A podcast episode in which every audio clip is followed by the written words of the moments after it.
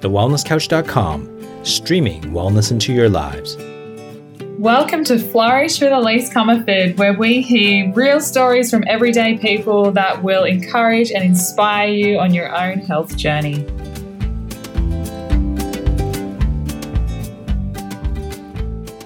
Hey guys, welcome to this week's quick tip, where this week we're going to chat about stress. So, in our last quick tip, we had a chat about getting to the root cause and something I've discovered in my own personal health journey and with my clients is that stress really is the root cause when it comes to chronic health issues.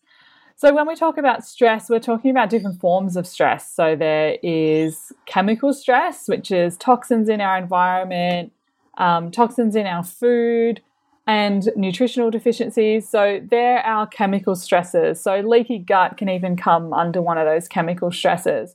Then we've got our physical stress. So that's when we're racing around doing too much and our body is wearing out, or when we hurt or injure ourselves. They're our physical stresses. And then we've got the emotional stresses. And you guys know what the emotional stresses are. That's when your boss just cut your pay. Um, when your friend said something that upset you, when you're worried about your child and something that's going on with them. So the emotional stresses are the thought that's in our head that's causing the emotion. So it's really what's going on in our head, that voice in our head, and all our worries are those emotional stresses. So when we start looking at stress as a picture like this and include the food and the gut health side of things as just one of those stresses, then we can kind of shift our focus at looking at the bigger picture rather than just honing in and focusing on one area, which is what I know I did in my health journey. I focused on the gut health and food as being the only thing that I needed to work on.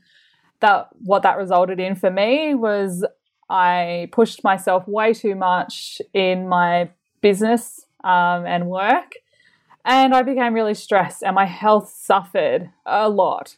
Uh, and I realized when I started to change those things, I saw the biggest leaps and bounds in my health that I'd ever seen.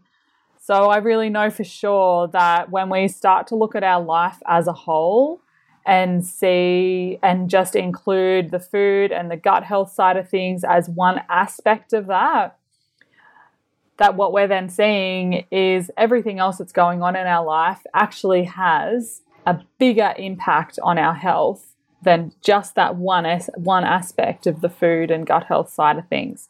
So, not to say that's not important because it still is a source of stress on the body and we need to resolve that. But there's other things that we can't sacrifice um, whilst we're doing that, and that is the rest of the, you know, the changing the food and then having more emotional or physical stress because of that.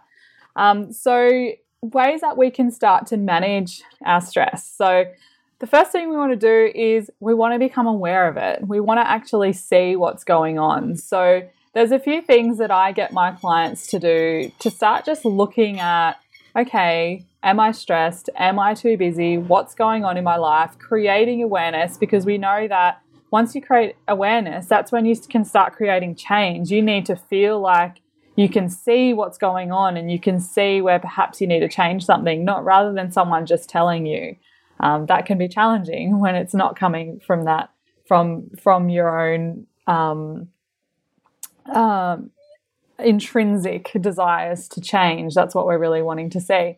So, something that I get my clients to do is to write down the weekly to dos, I call it. So, write down what you've got going on for the week. Um, and this isn't just, you know, meeting here and got a, um, you know, appointment here. It's really kind of each day what you've got to do that day. So it can be cooking, it can be getting the kids to school, it can be making something for their school project. Um, you know, all the things you've got to do that's making your day busy.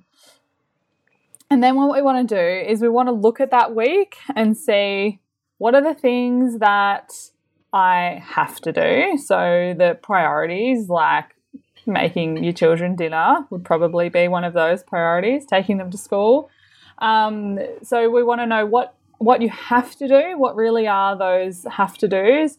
What are the I should do, but I don't actually have to do, or I think I should do. So these ones are really the you know, um, going through and really giving your house a scrub because you got a visitor. I always use that example because that's one I was always a sucker for, but I'm getting much better at it now. Um, but you know, those things where, yeah, I don't really have to do it. I don't really need, have to squeeze that into my day. I'm just doing it because I think I should or because I think someone else thinks I should. Um, and these ones can be hard to admit yourself, admit to yourself that something you might feel like you have to do it, but when you really look at it and really think about it, you realize mm, actually I'm just making myself do that. And changing these can definitely be the hardest thing. Um, I know for me, it definitely was. That's where that was where big changes happened for me when I started looking at the things that I think I should do or I want to do, but really in reality can't fit it in. Um, it can be really hard to change. So for me, that was shutting my health food shop in Sydney. So some of you might know I had a health food shop um, down in Sydney. And that was part of the too busy for me, that running that shop. Um, and I even had someone wonderful in there managing the shop.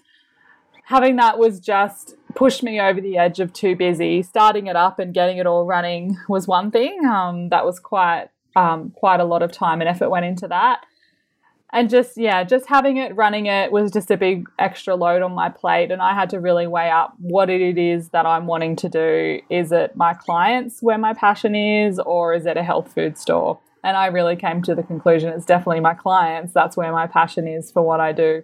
So i had to make that tough decision. I wanted the health food store but it, I had to admit to myself that it really didn't fit in with my life and my level of busyness, and that my health was suffering for it. So if you can sit down and look at a good, clear snapshot of your week, um, I also suggest looking at the you know how many things that week you're doing that you want to do that you enjoy that are that sit in that realm of self-care and how many things your kids have on because that's another big one is that we're often if we're a busy person we're making our kids really busy as well and and there's nothing better for a child than to be bored and to have nothing on um, rather than having a really busy week. So looking at your week like this, getting a really good snapshot, that can be that aha moment of, oh, wow, actually, I do have a lot going on. Maybe I am trying to do too much for one person. It's it's creating that awareness. So um, I highly recommend you give that a go. The weekly to dos. And when it comes to actually making some changes, it's not taking your weekly to do list and scrubbing it all out and go, well, I'm just going to do nothing, because um, that would probably cause a lot of stress in itself it's really just about taking one step at a time. If you if you're making that um, that weekly to do and seeing how much you've got going on, and then perhaps you can see something that does need to change, and you just focus on that one area.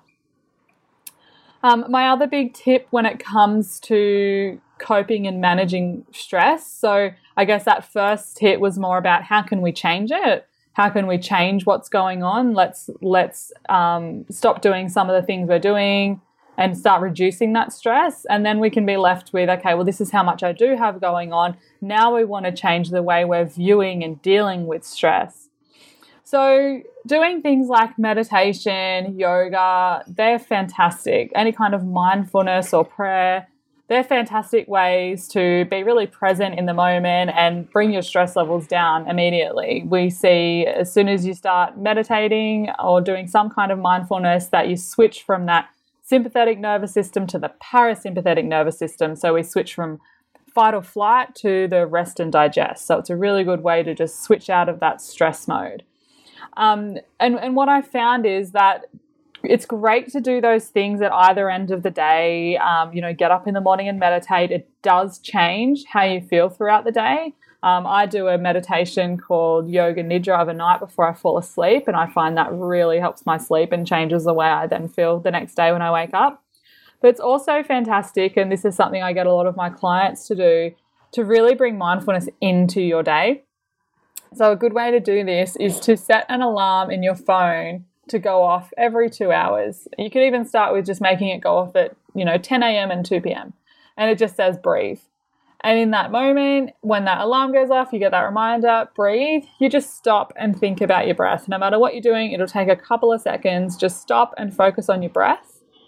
You can also think about your hands and feel them from the inside. Now that sounds a bit strange. So we're not thinking about how our hands look, but actually feeling them. When you when you focus on a body part and try and feel that it's there, like you close your eyes and really try and feel it, you can feel that aliveness in your hands. Now, just doing something like that, you have to be so present um, right in that moment, thinking about your breath or thinking about your hands or something like that. That is just immediately switching on the mindfulness and taking you from that fight or flight to rest and digest. So, this is something I now do if I find um, one thing I was noticing was when I was going to pick my son up from school, I will have just finished work and jump in the car and go get him from school. And I'd sit really forward in the seat with my hands gripping the steering wheel in kind of a really stressed way going to get him from school. And I noticed I was doing it and I was like, that's, I don't know why I'm doing that. That's really pointless. Um, I'm sitting here really stressed.